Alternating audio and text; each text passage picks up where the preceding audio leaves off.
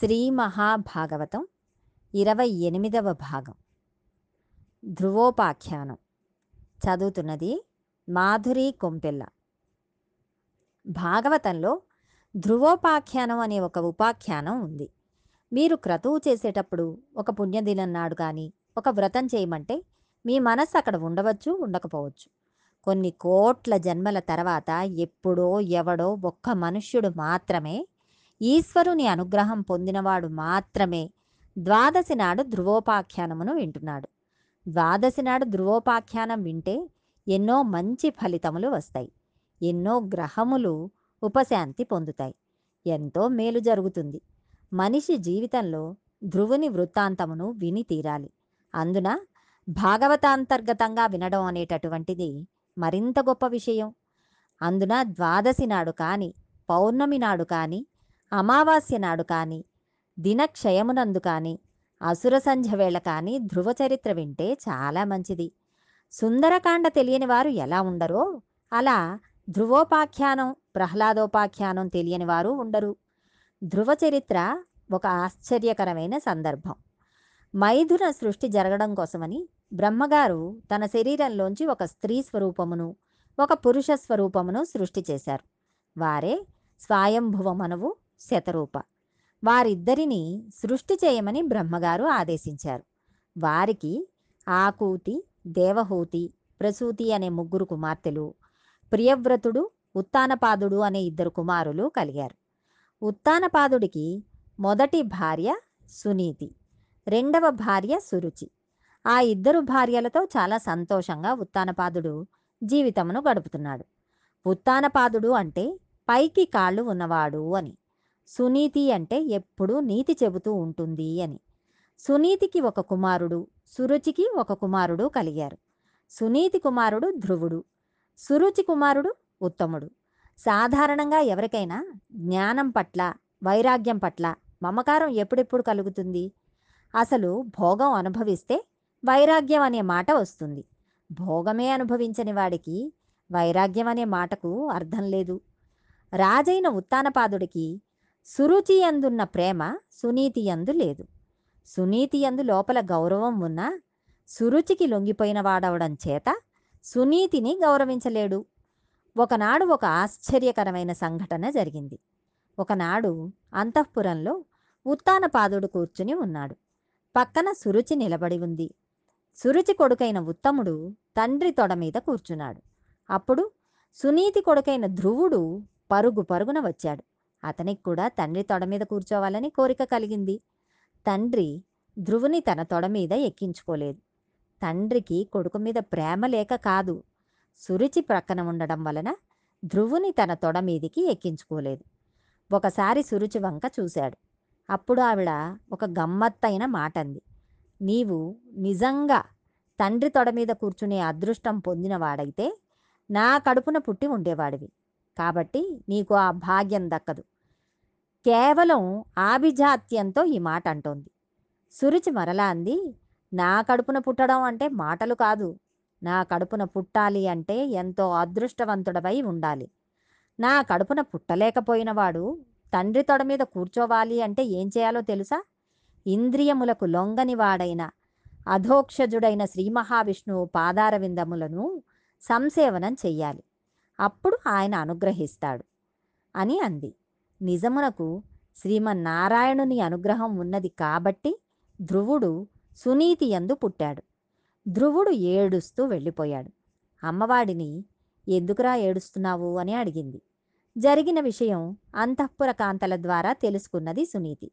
ఆవిడ కొడుకును చూసి నాయన మీ నాన్న తొడ ఎక్కనివ్వలేదని ఏడుస్తున్నావు కదా నువ్వు గత జన్మలలో చేసుకున్న పాపమే ఇవాళ నిన్ను ఏడిచేట్లు చేస్తోంది. నీ పినతల్లి కాని నేను కాని నీ తండ్రి కాని నీ బాధకు కారణం కాదు. నువ్వు చేసుకున్న పాపకర్మయే నీ దుఃఖమునకు కారణం. నిజంగా నీ తండ్రి తొడ మీద ఎక్కి కూర్చోవాలన్న కోరిక నీకు ఉంటే నీ తండ్రి మనస్సును మరలా అలా మార్చగలవాడెవ్వడో తెలుసా? అది నీ అంత నీకు సాధ్యం కాదు. ఈశ్వర పాదములు పట్టుకోవాలి. నీవు అరణ్యములకు వెళ్ళి శ్రీమన్నారాయణుని గూర్చి ధ్యానం చెయ్యి. ఆయన అనుగ్రహం కలిగిందంటే నీ తండ్రి అంకసీమ నీవు చేరగలుగుతావు అని చెప్పింది. అప్పుడు పిల్లవాడైన ధ్రువుడు అమ్మా అయితే ఇప్పుడు నేను బయలుదేరతాను. శ్రీమన్నారాయణుడి గూర్చి తపస్సు చేస్తాను. ఆ స్వామి అనుగ్రహమును పొందుతాను అని అన్నాడు. ఇప్పుడు అక్కడికి లోక కళ్యాణం చేసే నారద మహర్షి వచ్చాడు. నాయనా నీవు ఎక్కడికి అలా వెడుతున్నావు? అని అడిగాడు. నేను అడవికి వెళ్ళిపోతున్నాను. నారాయణుని గూర్చి తపస్సు చేస్తాను అన్నాడు ధ్రువుడు. అప్పుడు నారదుడు నవ్వి నీకు నారాయణుని గురించి తపస్సు దేనికి? అని అడిగి ఈ బుద్ధి నీకు నిలబడుగాక అని పరమ పావనమైన తన చేతిని ఆ ధ్రువుని శిరస్సునందు ఉంచాడు. పిమ్మట నారదుడు ధ్రువుని నారాయణుడు కనపడితే ఏం చేస్తావు అని అడిగాడు. అప్పుడు ధ్రువుడు అన్నిటికన్నా చాలా పెద్ద పదవి కోరతాను అన్నాడు. ఏ పెద్ద పదవిని కోరతావు? అని నారదుడు అడిగాడు. ఏమో నన్ను అడగకండి. నాకు ఏ పెద్ద పదవి ఇవ్వాలో ఆయనకు తెలుసు. ముందు నేను ఆయన్ని చూడాలి. ఆయనతో మాట్లాడాలి. ఆయన ఇవ్వగలడని అమ్మ చెప్పింది. ఆయన గురించి తపస్సు చేస్తాను. ఆయన వస్తారు. పెద్ద పదవి కావాలని అడుగుతాను. దానిని పొంది తిరిగి వస్తాను. పెడుతున్నాను అన్నాడు. అప్పుడు నారదుడు నవ్వి నీవు పొందేదేమిటో నీకు తెలియదా? పెద్ద పదవిని పొందుతావా? అందుకు నేనొకటి చెప్తాను విను. అలా నారాయణుడి కోసం వెళ్ళిన వాళ్ళు చాలామంది ఉన్నారు. ఇంద్రియములను జయించే ప్రయత్నంలో వెళ్ళి కూర్చుని తపస్సు చేసిన వాళ్ళకి రాత్రింబవళ్ళు బొటనవ్రేలు మీద నిలబడి తపస్సు చేసిన వాళ్ళకి అంతంత కష్టాలు పడిన వారికి శ్రీమన్నారాయణ దర్శనం అవ్వలేదు. నీవు నీకు నేను ఒక పెద్ద సూత్రం చెబుతాను. దానిని నీవు మనసులో పెట్టుకో. అలా చేస్తే నీకు మనస్సునందు కలిగినటువంటి ఖేదం పోతుంది. నీకన్నా చాలా గౌరవింపదగినటువంటి పెద్దలు కనపడినట్లయితే నువ్వు వాళ్ళని గౌరవించి నమస్కరించి ఆదరించు సంతోషించు. నీకన్నా ఎక్కువ ఈశ్వర విభూతి ఉన్నవాళ్ళు కనపడితే వాళ్ళని చూసి ఎప్పుడూ అసూయపడకు. సంతోషంతో వారిని చూసి నమస్కరించు. నీతో సమానమైన విభూతి ఉన్నవారితో మిత్రత్వం చెయ్యి. తక్కువ విభూతి ఉన్నవాళ్ళు కనిపిస్తే వాళ్ళు కూడా పైకి రావాలని ఈశ్వరుని కోరుకుని కారుణ్యంతో ప్రవర్తించు. ఈ మూడు గుర్తుపెట్టుకుంటే నువ్వు చక్కగా వృద్ధిలోనికి వస్తావు. ఇక ఇంటికి వెళ్ళు అన్నాడు. అప్పుడు ధ్రువుడు అన్నాడు మీరు చెప్పిన మాటలు వినడానికి చాలా సొంపుగా ఉన్నాయి. కానీ నేను పుట్టుక చేత క్షత్రియుడిని కదా. నాకు కొంచెం పౌరుషం ఎక్కువ. మా పిన్ని నన్ను అంత మాట అంది. నా మనస్సేంటో గాయపడింది. శ్రీమన్నారాయణ సందర్శమనే రసాయనమే మా పిన్ని మాటలనే ఈ లోపల కలిగినటువంటి వ్రణమును మాన్పగలదు.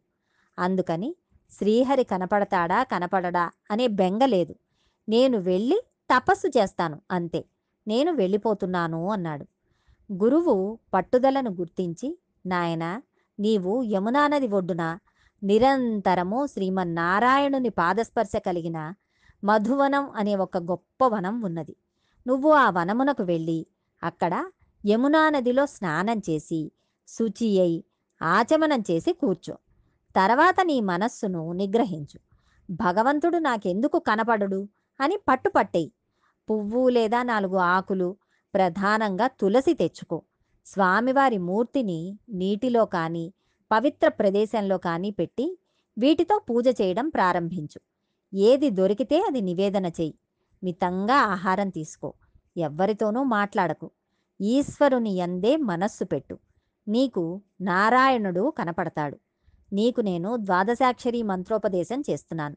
దీనిని ఏడు రోజులు నిష్ఠతో చేసేసరికి నీకు దేవతలు కనపడతారు అని చెప్పాడు. నారదుని మాటలు విన్న ధ్రువుడు తప్పకుండా అలాగే చేస్తానని చెప్పి గబగబా నడుచుకుంటూ అరణ్యమునకు వెళ్ళిపోయాడు. భగవదానుగ్రహంతో మరికొంత భాగం రేపు తెలుసుకుందాం.